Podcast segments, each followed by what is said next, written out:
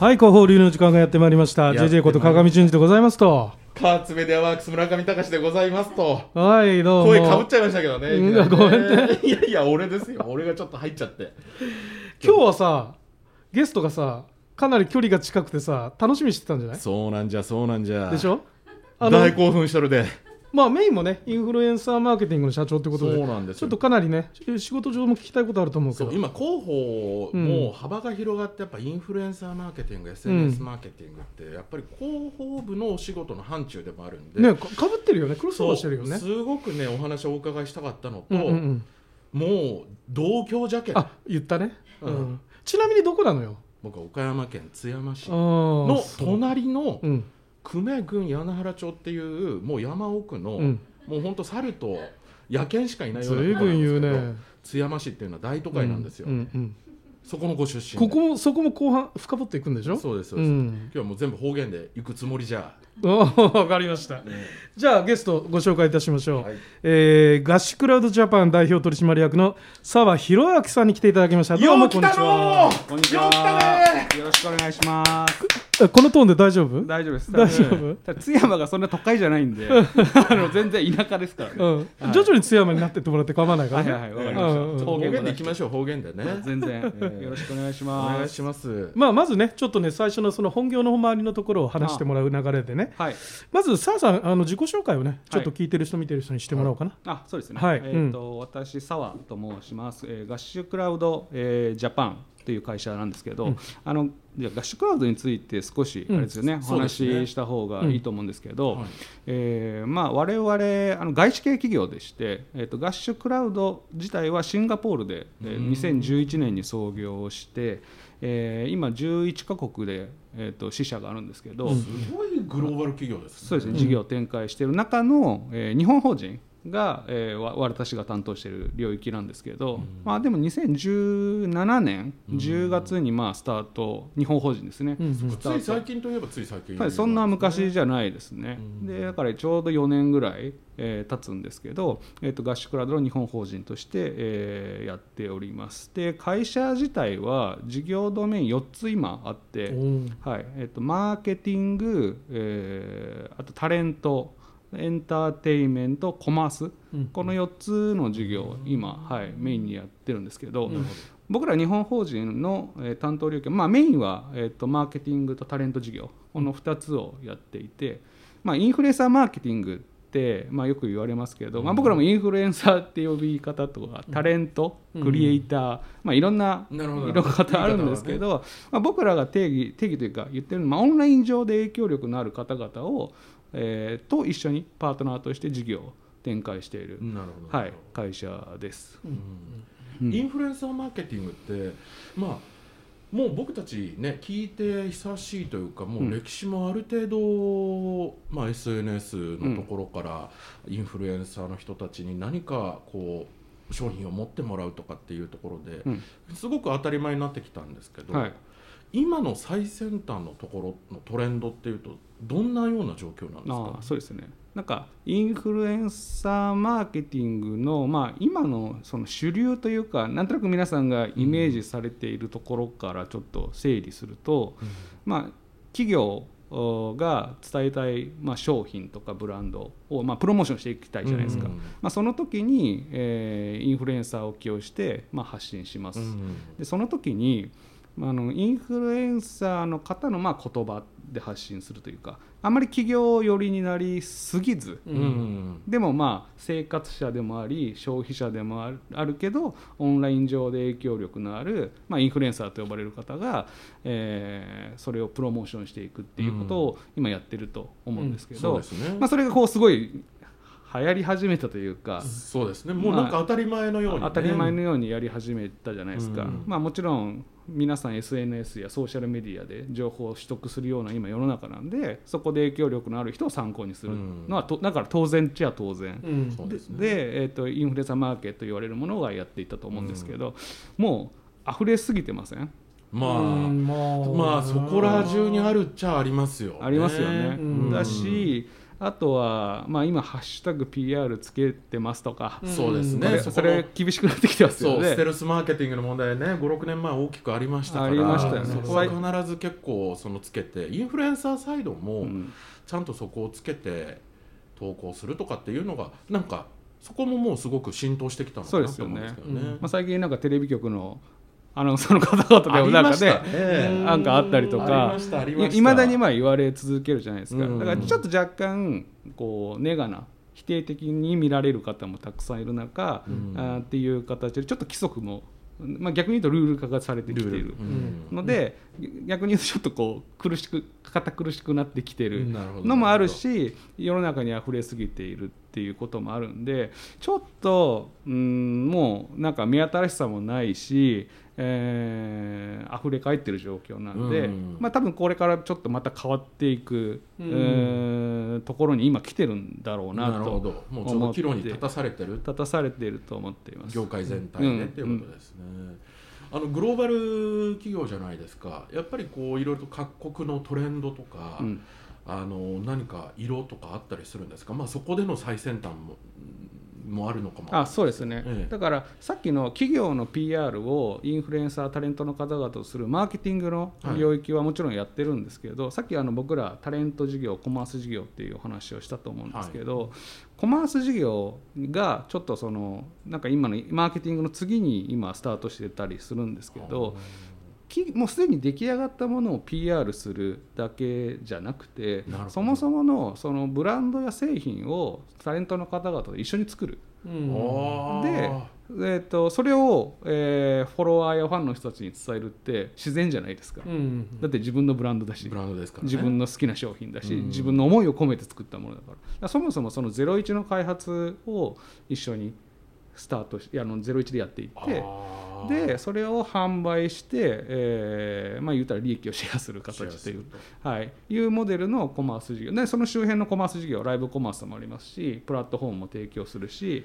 在庫管理も一部やるしとかっていうふうに広がっていったのもあります。だからそれはうん。定義でいうとインフルエンサーマーケティング市場の中には入ってなくて、あそうなんですね、はい、今僕らの会社でも実はインフルエンサーマーケティング市場規模ってリリースしてるんですよ、うん。2年ぐらい前に。で日本の市場規模とか出してるんですけど、まあ、それの定義は企業の商品を、えーインフルエンサーと呼ばれる方が PR する、うん。ソーシャルメディア上の広告費用なんですけど、まあ、さっき僕が伝えたのってもう一緒に作って利益をシェアするとか。確かに。だからもうその周辺に広がってきてるんですよね。うんそっかそっか、まあ、だから最近そのライブコマースもそうだし商品開発もそうだし、こうちらほらねいろいろとこうなんか聞くようにはなりましたよね、うんうん。この12年ぐらいでだから僕らもその、うん。自分たちのことをインフルエンサーマーケティング企業って今別にあんまり言ってなくて。ああもう幅が広がってきたわけですよね。そう単純にその PR してる人たちだけじゃってわけじゃないので、うん。まあ、僕らはエンターテインメントの会社だと言ってますしタレントエージェンシーであったりタレントクリエイティブであったり、えっといわゆるオンライン上で、えー影響力のある人たちをパートナーとして、えー事業を展開する。だそういう意味で言うと僕らの会社ってミッションがあるんですけど、はい。あのまあ、英語なんで日本語にすると,、えー、と明日の、えーポジティブな影響力を創造する。なるほど。でオンラインタレントとともになんですよ。うん。だからこのミッションに基づいた事業を、うんやってるんですね。でオンラインっていうのが結構僕ミソでうん。ミソだと思っていてそうですで,、えーやっぱり今の、えー、とこの今の時代というか、まあ、デジタルである世界世界ってアイデアとかも基本もうデジタル上で、えーうん。生まれてる。でね。人もオンラインでつながる。うん。企業もオンラインでつながる。うん。で逆にそこで出てきたアイデアや形がこうオフラインに染み出してきててうん。現実の世界になっていくって考えた時に、うん。オンライン起点での、えー世の中になが結構できてるじゃないですか、うん。流れとして。だから僕らはそこでオンライン上で影響力のある方々とうん。ビジネスをする。で明日のポジティブな影響力を創造するっていうことをミッションとしてるんでだからお金をもらってもネガティブなことはしないわけでもちろん、うん。もちろん。でそれがこうより良い社会よりポジティブな社会につながるミッションだと思うと、うん。まあそこに少しでも貢献できればいいなと思って事業してるんでそこがベースにあります。なるほど。うん。それがベースでもうインフルエンサーマーケティングだけではなくて商品開発やライブコマースやコマース事業含めてタレント事業もそうですね。含めてこうどんどん広がってきてるっていうことですね。だからまあ新しいフェーズですよね、多分うん、ね。そうですね。うん。多分ね、うん。2.0なのかって言い方は分からないけど、はい。インフルエンサーの新しい形ですよね、多分。はい。うん。そのタレント事業っていうところも、うんうんなんか海外のすごいセレブリティの人たちがまたねパートナーだったりあそうですね、これは我々のシンガ、まあ、い合宿クラウドの創業者がえーシンガポールのあシンガポリアンの2人なんですけど今35歳ぐらい、うんうん。そうなんですか？はい、35そんなお6歳。若いんですね。はい、56歳ぐらいででちょうど今創業あ創業10周年ぐらいですおねー。シンガポール本社ができてから、まあ、10年経つんですけどもともと東南アジアで、えーシンガポールからスタートしたんで、まあ、近しい東南アジアになり、えー広がっていったんですけど、やっぱりそのさっきのオンラインのタレントでありエンターテインメントでありっていうところの本場ってアメリカ中アメリカじゃないですか、で中国も市場大きいし、でそこでのビジネスをやるんだって創業者が僕らが日本支社を立ち上げた頃から言ってたんですよ、うん。その頃はなかったんですけどねでもそれが有言実行されていって今アメリカ支社ができて中国支社ができてでアメリカのタレントセレブリティとの仕事を取り始めてるっていうのはちょっと僕感動してて、すげえな本当にやってんだこの人っていう、うんすごいですよね。思ってその具体的なタレント名あで入り方として、えーとまあ、つながりもあったんでしょうけどアメリカのヒップホップうん。の、えー方々とうちの創業者が割とこう近近くな関係値が近くなったのがあっていいね。でアメリカの、えーヒップホップの名門レーベルでいうとデフジャムレコード、うん。これがもう圧倒的にうん。うあの名門中の名門なんですけどそこの創業者のラッセル・シモンズ。弟がランディ MC でもちろん世の中的世界的に活躍してるんですけどそのラッセル・シモンズさんに投資もしてもらって合宿クラウドに。すごいですね。で経営メンバーにも入ってもらって。入ってもらって。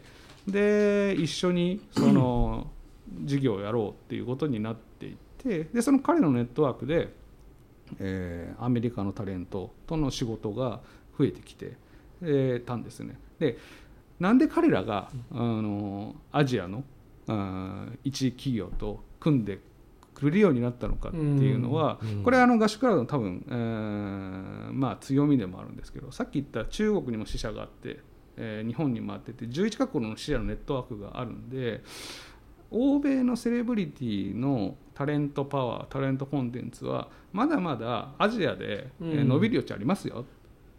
でめちゃ中国くちゃありますよね。うんで中国なんかプラットフォームも違うじゃないですか、うんそもそも。そうですね。うん、で言うとそれを我々があー欧米のセレブの力あのセレブリティのパワーパワーをタレント力を欧米、えー中国で例えばウェイボーとかビリビリとかさまざまなソーシャルメディアプラットフォームで展開してい、えーくことで新しいビジネスができるっていうふうに信じてくれていて、うん。だからこう欧米と、うんアジアの我々は架け橋になって、えーより、えーエンターテインメントをポジティブにえーやっていきましょうよっていうところにすごく魅力を持ってくれてるんですね。それで第1号で始まったのがあのナオミ・キャンベルさんだったんですよ。うん。出ました。日本人なら誰でも知ってるね。わかりやすい。セ かりやすいところで言うと、うん。でナオミ・キャンベルさんの YouTube とか、インまあ、インスタグラムは今でも人気なんですけどね。のコンテンツや内容を中国のプラットフォームで、えー展開をして、えー中国のファンを増やしていって、なるほど。はい、そこでスポンサーをつけたり、えー新しいビジネスやったりとか。えでーやってます。た例えばじゃあ日本企業でまあそれはそれはちゃんとマーケティング予算が潤沢にあってナオミ・キャンベルさんにいわゆるインフルエンサーマーケティング的なことを仕込みたいって思うとご相談すれば可能なんですか？そうですね。それうちのその創業者のアルティアっていう2人いるうちの1人があの仲良くて、うん。で日本でどういうビジネスだとやりたいかってヒアリングをしてるんですけどあのさっき言ったインフルエンサーマーケット企業のできたものを PR するっていうのはあんまり興味興味ないらしくて。興味があんまり興味ないないないらしくて、うん。まあいいよと。ね。なんか日本の、うん、優れたその素材化粧と、化粧品もそうだし、まあ、香水とかもあったからなんかそういう美容系のしょ素材とかを活用したなんか自分の商品をプロデュースしてやるみたいなことは興味あるよみたいな話があった最初の頃のんで文脈ですよね。あそうそうそう。ね。新しいプロダクト。そそれをあー言ってたので、えーそれやってみたいですけどね。なるほどまあ、僕の中でナオミ・キャンベルさん、まあ、皆さんもどうかも分かんないですけど「ララララブソング」でちょっと一回ピークが来て、そうですね。まああれでまあ名前がねドーンと。これ通じるのかな、ね。これ聞いてる人分からない人もいますよね多分、まあ Z 世代とかに指すとちょっと遠いそうでしょうね。ね。40代は知ってますよね。うん。もちろん。でもまあ30代はまあギリギリうんそうね知ってるんじゃないですか30代はギリわかるんじゃない30代通じますからねギリ、うん。じゃあ Z 世代での聞いてる方は多分通じないかもしれないですけど、まあ、そういう、はい、タレントさんとの授業もやってます。なるほどるほど。日本サイドのタレント事業はどんなことやってるんですか？あはいそうですね、あのうん日本事業日本法人の入りは、えーまずマーケティングだったので何もそもそもないじゃないですか。2017年にじゃあ合宿クラウドジャパン立ち上げました。僕立ち上げからうん。携わっててるんで、えー参加してるんですけど何もないじゃないですか武器が。あるのは海外支社のタレントネットワークじゃないですか,、ん。だからこれがつこれ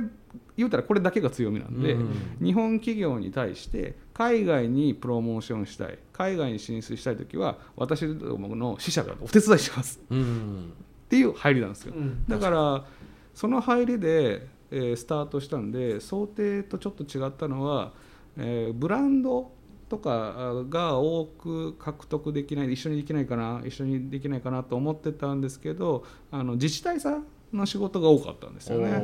自治体さんがあの我が村に、えー来てほしいシンガポールの人たちにとかインドネシアの人たちにもっとうちのところに来てほしいとかそのニーズがやっぱりあ多くて、なるほど。い意外なところでね自治体がはい、お客さんになっていくってことなんですね。うんだから2017年スタートして2018年度のお我々のクライアントの半分ぐらいは自治体さんでしうた。ん。であの中国地方九州地方沖縄はなかったか東北地方もうほぼほぼやらさせていただいてで、えー、と彼らがターゲットしてるその地域がターゲットとしている地域。そこのところからも一緒にやることもあったんですけど、うん。あのヒアリングをして、うん。どういう人たちに来てもらってどういうふうに過ごしてもらいたいか、なるほどなるほど。はい、欧米もあったし中国もあったし東南アジアもあったし、うん。で我々支社があるんでそれにえー現地のメンバーと一緒に、えー最適な方をアサインしてここ滑るとまずいじゃないですか。うん。だから僕,、ね。僕らも例えばここの今いる場所をアピールしようって言ってるのに「お前なんであの人に頼むの？全然ターゲット違うよ」って現地じゃないと分かんなくないですか。そうですね。その辺って、うん。だからそこがやっぱ現地法人がこうあってしかも東南アジア欧米中国にあるからそもそもどこからやろうかっていう時にまとめて我々ができるわけですよ、うん。でまずは東南アジアのここからやって次はこことか。だからそういう意味で言うと現地法人と連携して、まあ、最適な方をアサインしてで、えーよく多かったのは実際に来てもらってうんで実際にその地方自治体のいいところを体験してで彼らの目線でその自分たちの地域に刺さるポイントとか、えー刺さる伝え方とかでプラスその地域向けのプロモーションビデオも作ったりしてるんですよ我々。制作として。うん。でそれを制作して納品して、えー自治体の、えーホームページや、えー公式の SNS アカウントとかで発信してもらっていいですよ1年間とか、まあ、期限はちゃんと、まあうん。タレントさんが出たりすると期限もつけ,、まあ期限もつきますね。はいうん。つけて。でご活用くださいというビジネスが僕が当初2017年スタートした時の想定よりちょっとそっちがあ多かったなみたいな。うん。のが実感だったんです。18年そしてコロナですよ。そうですよ。うん。ここがね一番の聞きたかったポイントですよ。そこのコロナが来て、はい。い、よいよそのね海外に行けなくなった、えーこっちからもなんなかなか発信しなくなったっていう段階でどういうはい。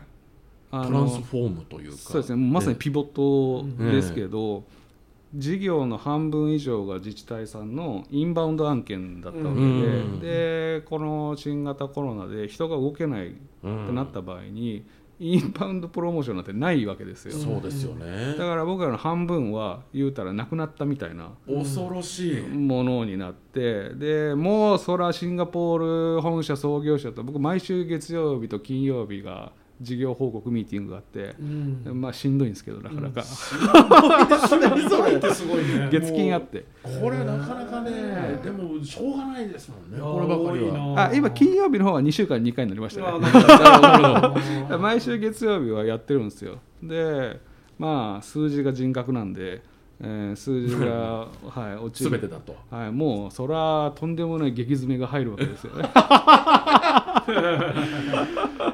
詰められちゃうんですね。とんでもない詰めが入ってくるんでなんかい僕英語そんなに得意でもないんですよでもあとんでもない汚い言葉で言ってるんだろうなっていうのは分かる。あ分かる。あすごい言葉を浴びせられてたわけですね。どんどん英語勉強する気がなくなるんですよね。あこれ俺覚えない方がいいわみたいな。なるほどね。ですすごい感謝されると短い日本語で「澤さんありがとう」って言ってくるんですよ。言ってくれるんですあ俺これ英語覚えない方がいいなみたいな、うん、であそうそうそれで。ちょっと話が取れちゃったんですけど、まあ、それで、まあ、17年スタートして18年インバウンドのお客さん取れてで19年あれ？にコロナ始まったのって、えっと一応1年もっと前ですよね。1年半以上前です1ね。年半以上前ですよね。だから、えーとはいえ僕ら事業計画上は年々増やしていく、うん。マイナスは許されない、えー人も、えー事業も、えー売り上げも拡大していく計画を立ててるんででそれでさっき言った半分がなくなるとなった場合でも言い訳は許されないどうするんだと。考えろ。うん。で、まあ、うちの創業者が、まあ、口何回も言ってましたけど早く動け早く,、ま、早く失敗しろ早く学べそして成功しろ。これは これなんですよ。早く動けと。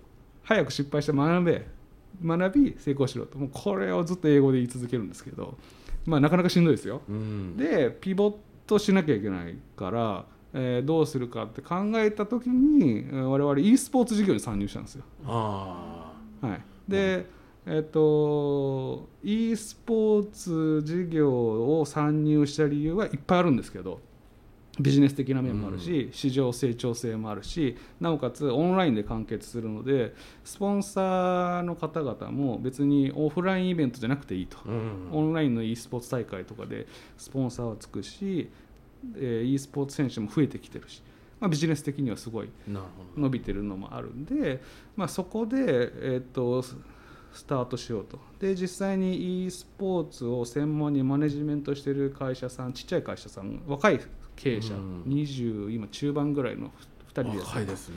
とちょっと縁があったんで、うん。資本業務提携したんですよ。なるほどなるほど。うちの本社に相談して本社からもお金を入れてで、えー資本業務提携をして一緒に e スポーツやっていこうと。で彼らはもう e スポーツにめちゃくちゃ詳しい。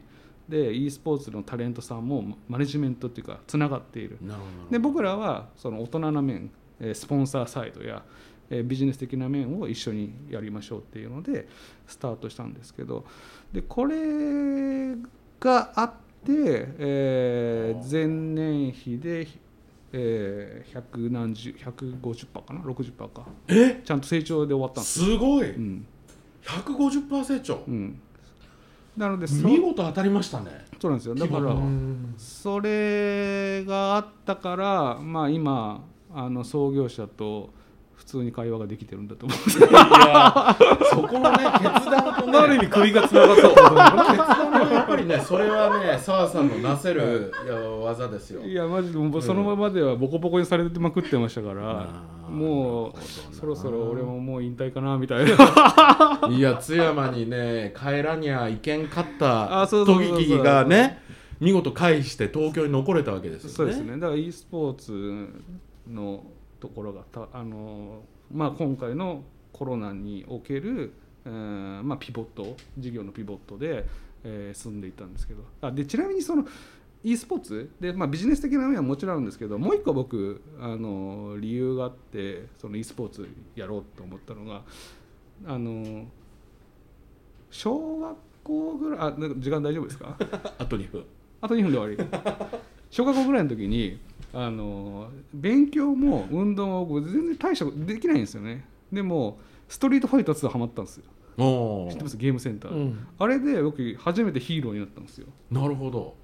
勉強もスポーツもできないのに。素晴らしい。で一つね。そうその原体験があって e スポーツの世界をやること授業をやることによってそのビジネス的な面とは別になんか小学生とか若い人で勉強スポーツもできない人がヒーローになれるチャンスあるなって思ったんですよだからそれはなんか自分の中でやりがいを感じて今 e スポーツ取り組んでるっていうことが言いたかっただけ。なるほど、ね。OK です。なるほど。さあもう時間も あ終わりです。今日ね、ちょっと津山の話全然できてないじゃないです津山のか話は入れなかったけど、そう今津山のうん。PR のお仕事を合宿ラウドで請け負ってるっていう。あうんそうなんですよ、地元の PR ができるあマスクをつけ始めましたよ。そうそうそう。澤さんじゃあそれが何かに何かだけ教えてください。それが何かあっていう。これ。そのマスクが うん。今マスクをねジーンズの柄のマスクをしてるわけです自治けど、ね。体、さんの仕事をしている話したと思うんですけど、うん。あのそのうちえその一つであの僕の地元の岡山のこの名産がデニムだったりするんですよ。それの PR の仕事を今やってる、そうなんです、うん。今デニムがね岡山有名でしょ？有名なんじゃけどうんも、うん。もう無理くり喋るのしんどいな、大丈夫ですよ。方言を。うん。でももう時間も時間でね。あじゃあ終わりですね。そうね。そう。だから、まああのー津山のこともやってるっていうねそうね。ことなんですよ。なのでタレント事業、それからね、インフルエンサーマーケティングの事業ね、あの興味あるところはね、ぜひ合宿クラウドの方にね、はい。えー問い合わせをしていただければなと。そう。最後、広報流の締めを聞かないとこれもう締めれないから、はい。なんすか。最後インフルエンサーマーケティング企業としてのこだわり、こだわり。えを教えてください。こだわり。あでも僕考えてるのは、まあ、さっきのミッションに基づいてやってるんですけど一個は今優しいかどうか事業大事かなと思っててその優しさっていうのは、えー取引先でもあるし従業員でもあるしあと環境的なものみたいなところなんかやっぱ持続可能なビジネスをしたいっていうのがやっぱりあるので、なるほど、はい、そこをちょっと意識をしてます。なるほうんなるほどうんかりました。ありがとうございます、はい。じゃあ、えー今日のゲストは、えー、合宿クラウドジャパン代表取締役の澤弘明さんに来ていただきました。今日はありがとうございました。ありがとうございましたまた来てくれよあこれ普通か。